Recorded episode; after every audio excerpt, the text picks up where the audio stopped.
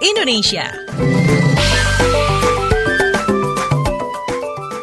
Waktunya kita keliling Indonesia di WhatsApp Indonesia. Kita mulai dari Jakarta.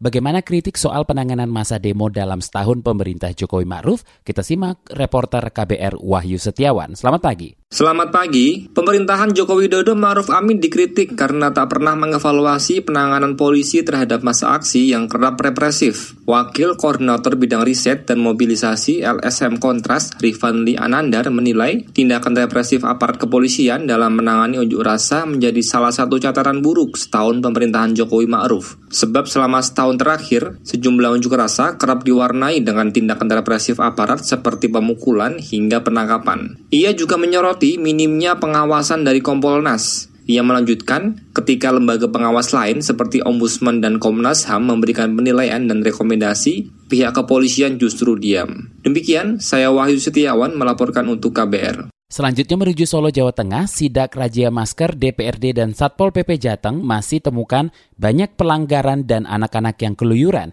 Kita simak selengkapnya bersama kontributor KBR, Yuda Satriawan. Selamat pagi. Selamat pagi, DPRD Jawa Tengah dan Satpol PP melakukan inspeksi mendadak pelaksanaan razia masker di sejumlah daerah. Wakil Ketua DPRD Jawa Tengah Kuatli Abdul Qadir Al-Katiri mengatakan pemberlakuan sanksi sosial pelanggar protokol kesehatan masih terus dilakukan. Menurut Al-Katiri, penegakan disiplin masyarakat mematuhi protokol kesehatan terus dilakukan mengingat kasus COVID-19 di Jawa Tengah masih tinggi. Dalam inspeksinya, tim menemukan puluhan warga masih melanggar protokol kesehatan, antara lain tidak bermasker. Para pelanggar didata dan diantar jemput ke lokasi tertentu untuk membersihkan bantaran sungai atau selokan di sekitar lokasi razia. Tim juga menemukan masih adanya anak-anak yang keluyuran tanpa masker. Mereka didata dan dipulangkan ke rumah masing-masing. Demikian saya Yuda Satriawan melaporkan untuk KBR. Terakhir kita mampir ke Papua, peresmian arena utama PON ke-20 di Papua digelar secara virtual. Selengkapnya kita simak kontributor KBR Arjuna Pademe. Selamat pagi. Selamat pagi. Peresmian arena utama Pekan Olahraga Nasional atau PON 20 di Papua oleh Gubernur setempat, Lukas NMB dijadwalkan berlangsung secara virtual hari ini,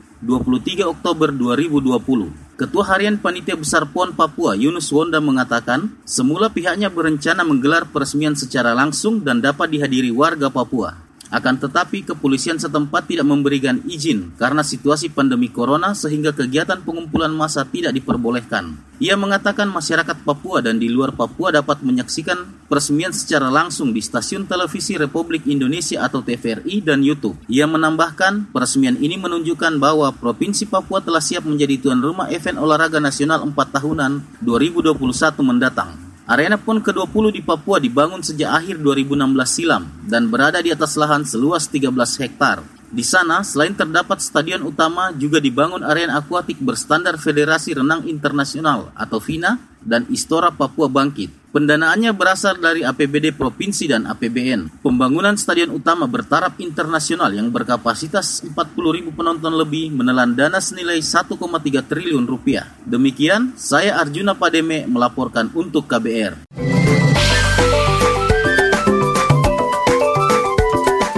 WhatsApp Indonesia.